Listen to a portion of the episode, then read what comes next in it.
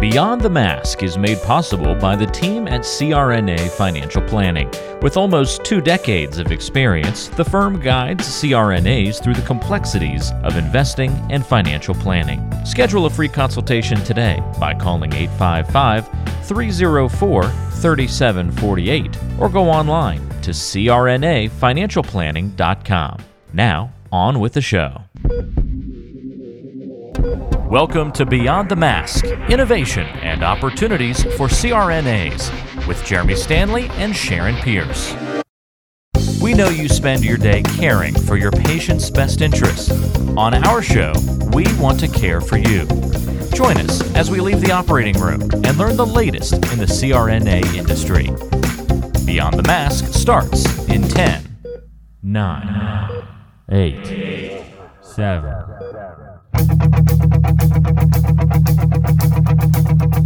Welcome to Beyond the Mask. I'm Jeremy Stanley, and I've been working with C R N As for over twenty-three years, and I'm married to one. And my co-host is... Sharon Pierce. Sharon's a practicing C R N A for twenty plus years, a past president of the A A N A and the N C A N A, and held many other leadership roles.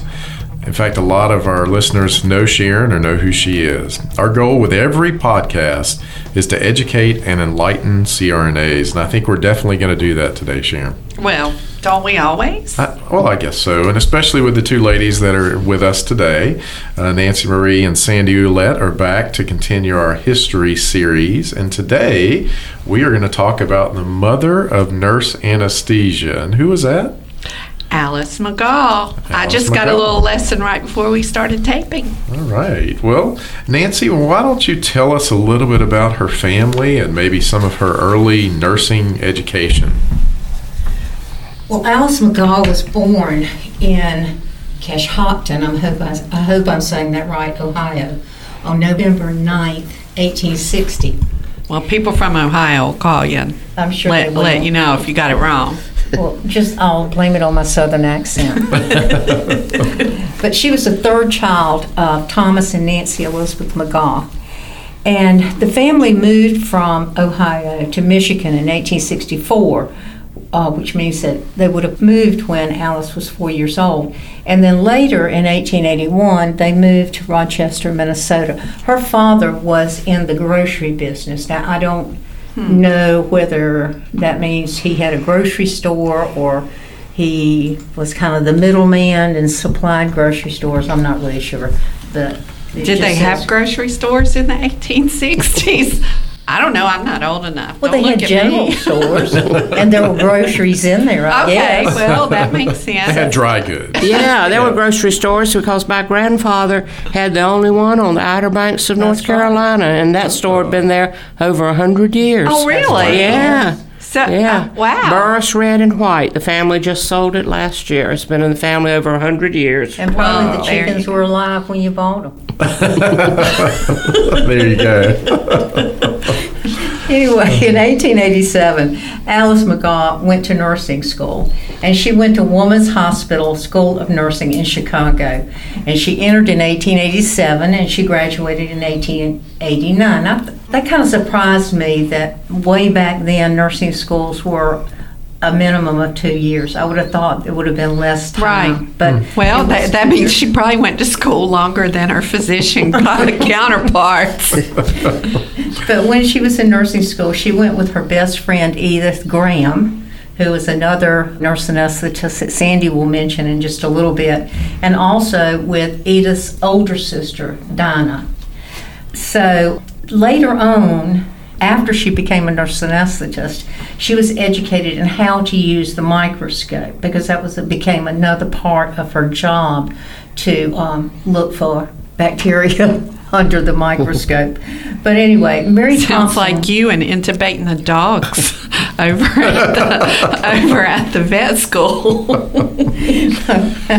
Doctor Mary Thompson was the founder of, of Woman's Hospital, and she opened many doors for the future of medical training for women, not just, just nursing. Wow, I guess that would have been yeah. true yeah. because you're yeah. talking about that. And probably, you know, it was in this uh, environment with Doctor Thompson that Alice Magaw may have been encouraged to make a mark as a nurse anesthetist. So she probably noticed qualities in her that she didn't know she had herself. And those qualities were things such as commitment to detail, expert clinical practice, and that pioneering spirit, also important for the nurse anesthetist then as well as now. So Magaw and Graham graduated from nursing in nineteen eighty-nine, as Nancy said, it's a two-year program. And um, then she returned to Rochester, and she worked as a staff nurse at Saint Mary's Hospital. At that time, she was chosen by Doctors Charles and William Mayo to replace Graham as their nurse anesthetist. It had been the previous role for Edith Graham, but then she fell in love with Charles Mayo, so she had to leave her job as a nurse anesthetist when she married Charles Mayo. She didn't have to, but she did. So then, as Nancy just mentioned, the Mayo brothers said, well, we got this good nurse anesthetist, but she certainly has time to do other things. So they sent her to... Play, play sh- yeah, sent her to play cards. Yeah, to play cards. uh, sent her to Chicago to learn to use a microscope uh, so that she could be sort of the... Uh, look at pathological specimens, and she also ha- assisted them when she went to administering anesthesia in the office. So she was the um, the God, pathologist, was she was day? the office nurse, wow. and she was the nurse anesthetist. Holy cow.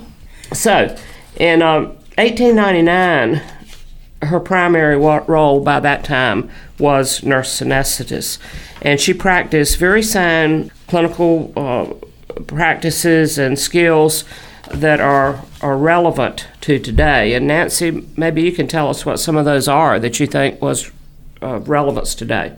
Well, Alice was very, very astute observer, and she had excellent clinical skills. She was famous for talking to her patients. She talked very calmly to her patients during induction, and in fact, I was reading about her uh, this morning, and she um, incorporated hypnotic anesthesia with open drop ether. Hmm. And by doing that, she was able to use less ether than ordinarily would have been used, which was safer. Ron Esslinger, and he the nurse anesthetist that teaches all those yeah. hypnotist mm-hmm. courses, he'd be proud. Yeah. But um, she was very attentive to titrating anesthesia. She had really good airway skills. She was just a very vigilant monitor. And all, one of the things that she did was she published, and I may be jumping into something Sandy wants to say, but she'll she, hit you if you are. She will in a minute, I know. But she was the first anesthetist to publish, and she published in the Northwestern Lancet. And the title of the article is Observations in Anesthesia. And basically what she reported was that she had done fourteen thousand anesthetics with no deaths. Do we know how, over what period of time that was? That's a lot of anesthesia. I don't think it was clear as to what period of time it was that, that I could find. The way they worked her could have been. A right. Well, she published five more articles after that. Yeah. But she always was aware of the surgical procedure mm-hmm. so that she could anticipate the needs of the surgeon. So, you know, as far as anesthesia was concerned. She stated, the great secret of giving anesthesia is not to feel hurried. The surgeon should not hurry the anesthetist. Maybe we should tell someone that today. I was going to say, is that still true today? No. Uh, the surgeon's time may be precious, but the patient's life is more so. Oh, mm. Say that one more time. I think that's pretty perfect. The surgeon's time may be precious, but the patient's life is more so. Maybe we need to commit that to memory the next yeah, right. time they're telling you to hurry up. I think we should cross-stitch things and put them in all the O R rooms. I like it. Wear it on the, your head. Oh, that'd that be would be good, yeah. Sarah. The other thing is I think it's so important that she was so aware of surgical procedures, so she anticipated the needs of the surgeon. Um, obviously, um, I'm much younger, thankfully, than Alice Magaw was.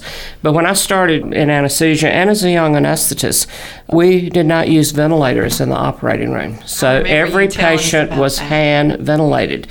And the reason for that was we didn't have the exquisite monitors we have today, and we were petrified of an unrecognized disconnect in a paralyzed patient.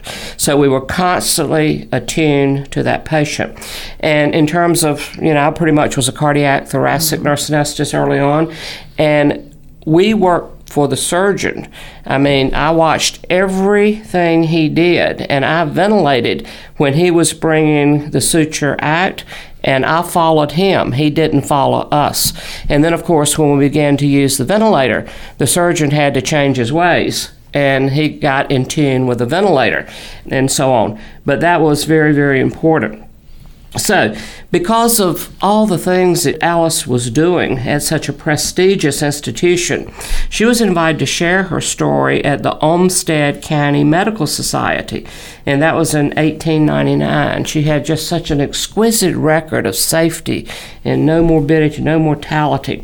Now, she could not be a member of the Medical Society because she was just a nurse. Mm-hmm. But they wanted her to present at the Medical Society, and that she did. And her talk, as Nancy just mentioned, was Observation in Anesthesia that was later published in Northwestern Lancet. Some other notable events of that particular time. In nineteen hundred, she published a paper in Saint Paul Medical Journal. Now, she couldn't be a member of the Medical Society, but she could talk to them, and she could publish articles uh, in their journals. And that was on the observations that Nancy mentioned of Uh, right around one thousand cases uh, with no morbidity, mortality. And then she was invited in um, nineteen oh four to address the Minnesota Medical Society on observations drawn from her experience of eleven thousand anesthetics, which was published in Transactions of the Minnesota State Medical Association.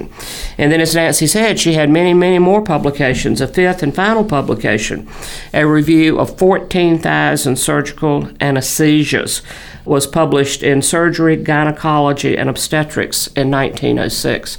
I think it is so critical that she not only was an exquisite clinician, but she also published. Who would have ever known, mm-hmm. particularly today, who this woman was and what she did, if she not only was an excellent clinician, but she published her findings. And that was in the nineteen hundreds. So have either of you seen these articles? No. No. That'd be pretty cool to pull yeah. those up. I, they'd probably have I think, uh, uh, you know, I, I'm uh, at the Wake Forest Medical Library at least once a month selecting articles for the Dana Miller A file. But when I go back and try to get earlier articles, mm-hmm. you really can't find them over there after about nineteen forty or something like that. So anything way back in the nineteen hundreds. But if these are medical journals, I'm yeah. gonna have, I'll have to check you out yeah, because but, they but, can get... Yeah, I, I mean, I've looked, and uh, at least that, that library doesn't have, you know, those those earlier publications. Hey, Sandy, you said she could not be a member of the Medical Society. Would anything have to do with the fact that she was female? Was it... At that time, I mean, do you know anything about that? I don't know. I would doubt that had as much role, I'm guessing, as the fact she was a nurse. Okay. How can a nurse be a member of the Medical Society? Right. And so I would imagine that's what it was. But they did obviously have a great deal of respect for her. Right. Because they listened to her. They wanted her to speak at their meetings. Right. And they could not ignore the fact that she was a skilled clinician with zero morbidity and mortality for a large number of cases. Yeah. To be honest, I'm surprised they let her give her own paper. I'm amazed they didn't take it and let somebody else read it. Well, that's what I was thinking but when that you goes said to that respect. They asked her to speak. I mean, yeah. I, I would think at that time that would be... But, you know, the physicians had many, many comments about her, the ones that came to Mayo. Uh, Nancy, what were some that you recall reading in your studies? Well, like with Agatha, physicians did come to observe Alice Magaw. And one of the statements that was said about her was, many of us have had the pleasure of seeing that peerless anesthetist, Alice Magaw, talk her patients to sleep. And I mentioned earlier that that was a big part of her anesthesia method for the patients that she anesthetized. Another statement about her is the things she is teaching about anesthesia is practiced by men all over Iowa and many other states. And that that was not meant to be like it sounds. What it meant was she was teaching. She did a lot of teaching, and so a lot of times they would send uh, medical students to observe her, or I don't know if they had residencies then or not, but that's what it what it refers okay. to, because we don't usually think about Alice. We think of her more as a clinician, but she was also a ve- evidently a very, very patient and very good teacher. And so many people came to watch her and to spend time with her and listen to what she had to say. A German physician said, "Anesthetists from all parts of the United States were going to Rochester to learn their craft from the Mayo's expert nurses," because there were other nurses that were coming in and learning to be nurse anesthetists as well from Alice. So, and of course, the Mayo Clinic was was growing and needed more anesthesia providers. It was noted in an Iowa newspaper, "Her remarkable work has won recognition from medical authorities all over the world." So it wasn't just people here in the United States who came to see her. Her reputation was much broader than that. It was pretty global at that point in time. And another statement was, "Had I Miss Alice Magaw or Doctor Roberts to administer anesthesia, I would not care what agent was used." So that goes back to your saying, Sandy, it's not what's in the bottle, it's who tips the bottle. Absolutely. The critical factor is the anesthetizer. Yes. But yes. her major, um, she, she, her major um, anesthetics that she used were chloroform and ether, but predominantly ether. She was noted for open drop ether. Uh, another statement that was said about her, and this was from Ochsner, Edward Ochsner, "The trouble does not come so much from the anesthetic as from the anesthetist." Mm-hmm, same thing. "This li- lack of mortality at Mayo Clinic is due to the fact that they have competent anesthetists. We must learn that the giving of an anesthetic is as important work as that of the chief surgical nurse, and almost, if not quite, as impossible as that of the operator himself." But just couldn't say it, could he? Just couldn't say that we were more important than the surgeon, but we all know we are. That's right. If you don't wake up, the surgery's no good. And then another person named Alexander Brown T. from England said, "Miss Alice Magaw, an American lady anesthetist, records fourteen thousand cases of ether administered by open drop without a death directly caused by the anesthetic. And I am indebted to Mister Lynn Thomas, who saw her practicing it and for initial instruction in it." Wow. wow. So she was busy all the time. What, did she have a private life or? Well, not until she that private life was probably pretty, old. probably pretty hard for uh, Miss Magaw, because, as we know, she if she wasn't in the operating room, she was in the surgeon's offices, and she was looking at pathological specimens, and or playing you know, cards. People were watching her all, from all over the world. But in fact, she did manage to fall in love. And it was due through the Mayo brothers that she met Doctor George Castle. He was a prominent surgeon from Iowa, and probably one that had rotated through Mayo to look at the fabulous surgery that was being done there. And at that time, he was a widower and had four daughters. I think two of them were still in the home and two of them were, were not. And so he really needed a wife, you know, because yeah. he had this family and his wife had passed on. So the couple later married in the home of Doctor William Mayo, who was the best man. And the date of that wedding was May nineteen oh eight, and as Nancy said, she was forty-eight years old. And that's old, Nancy? And, and, and that was... Back then it was. It was to get right, married. I mean, that was old to get married back then. Okay. Yeah. forty is the new twenty, though. That's it. Yeah. Now it is. Yeah.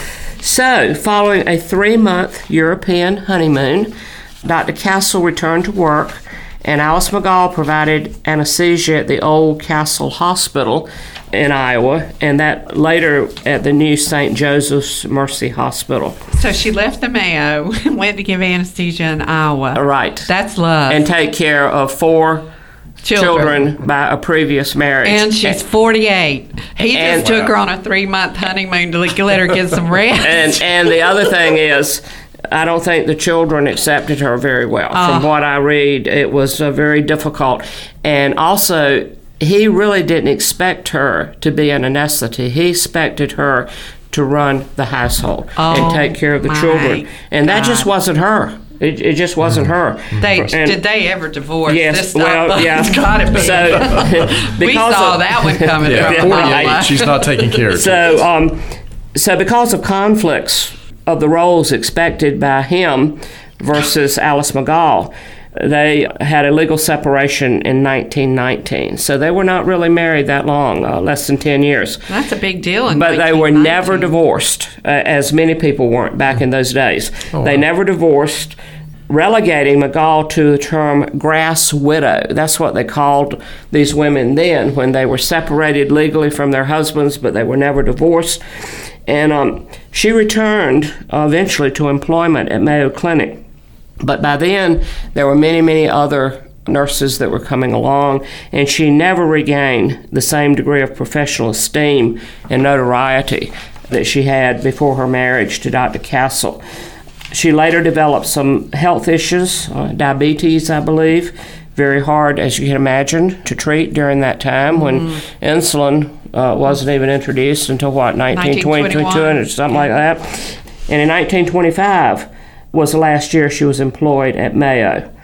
Her last few weeks of life was spent in a sanitarium in Hudson, Wisconsin. That's where my daughter lives. Really? Yeah, one of my twins lives yeah. in Hudson, Wisconsin. She was there fifty-nine days before she died in nineteen twenty-eight, and she was buried in her family gravesite in Michigan.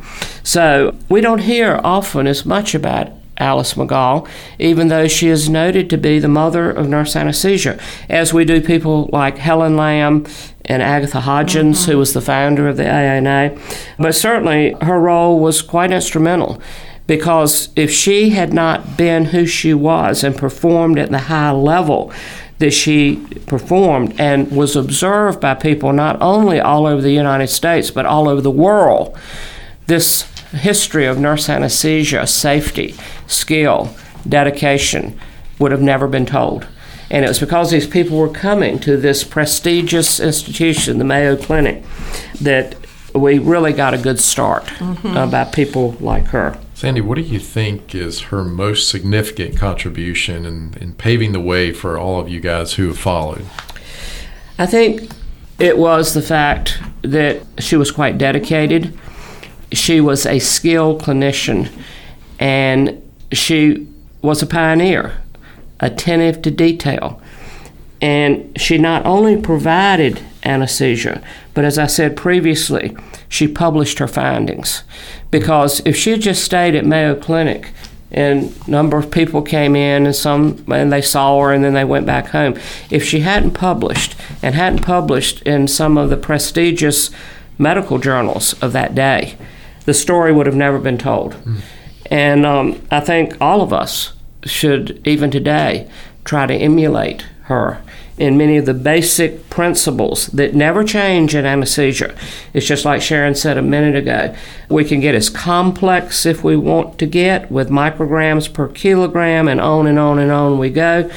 But the bottom line is, it's not what we're giving, but how we're giving it.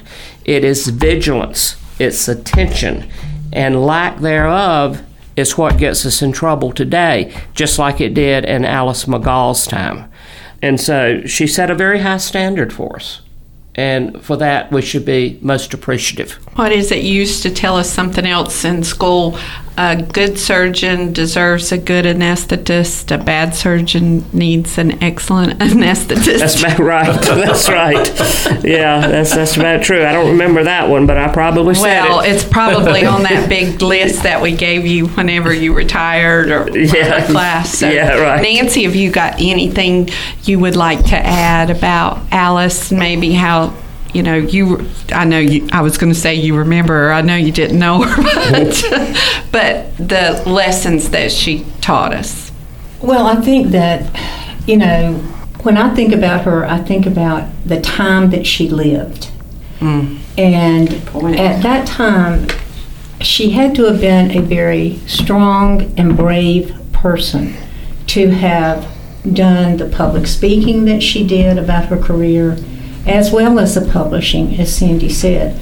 So she had to have been, in my opinion, very confident, very, very smart, very intelligent, and very smart.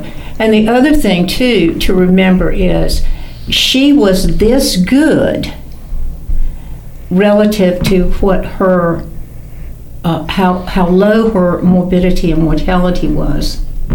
Well, low as in zero. I yeah. mean, you can't get any better than that. When you think that, you know, I think when we, I know when I think about anesthesia now, even though it wasn't the way that I was taught anesthesia, because I didn't come that far after Sandy. You know, I remember we didn't have peripheral nerve stimulators, if you can believe that, and because we didn't have ventilators, we could tell when we needed to give more muscle relaxant by the feel of the rebreathing bag. And also you listen to the pulse through your earpiece so much that you knew exactly what the count was. You didn't have to count it. But she was using signs and stages. You know, she probably didn't have an earpiece. I'm sure she didn't have a precordial. I don't even know if she had a blood pressure cuff. But basically what she was doing was she was giving anesthesia by looking at the signs and stages that go along with ether anesthesia, chloroform anesthesia, those things that we don't really talk about anymore. So that to me is one of the most, when I think about the time and how she had to have been giving anesthesia, you have to admire her. And at the same time, she had time to teach and to show others how to do it. Mm. And she cared enough to do that. Yeah. Wow. Hence the term, the mother of anesthesia. There you go. Miss Alice Magaw. Well, thank you guys for being here, and I think that's a wrap on this one, Sharon. Uh, we want to thank our listeners to listening to Beyond the Mask with Jeremy Stanley and Sharon Pierce. If you like our show and want to know more, check out our other episodes on iTunes or wherever you get your podcasts and leave us a review. Until next time. That's a wrap.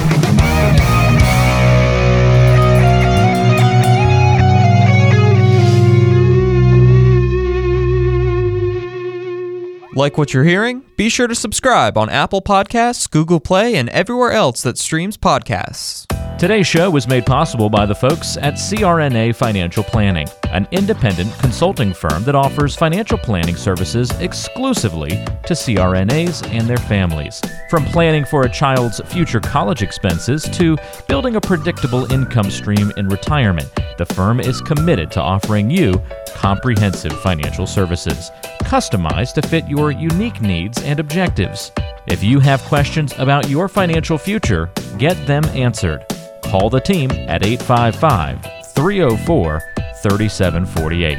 That's eight five five, three oh four, three seven four eight. Or go online to C R N A financial planning dot com. And thanks for your support of Beyond the Mask. Hi, this is Jackie Rolls, president of the International Federation of Nurse Anesthetists and president and founder of Our Hearts, Your Hands, a global anesthesia support community that takes donations to allow nurse anesthetists in low and middle income countries to go to educational programs, buy equipment, or textbooks. Your donations are tax deductible, and we would appreciate your support.